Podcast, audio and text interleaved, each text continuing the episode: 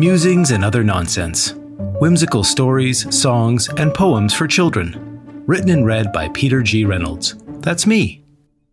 This poem is called My Baddie.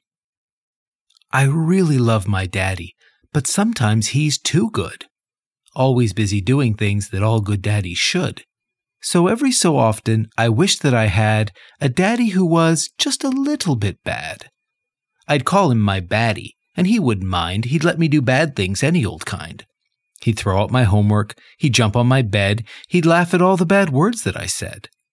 We'd eat what we wanted, never finish our plate. We'd watch scary movies and stay up real late.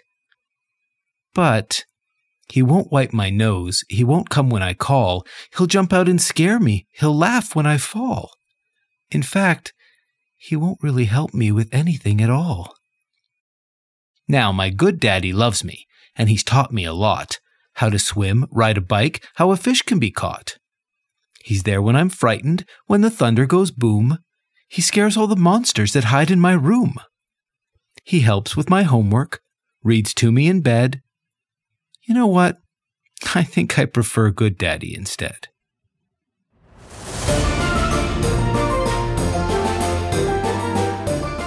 I hope you enjoyed this episode. If you'd like to hear more, please be sure to subscribe or check out my website, stories by peter dot com. See you next time.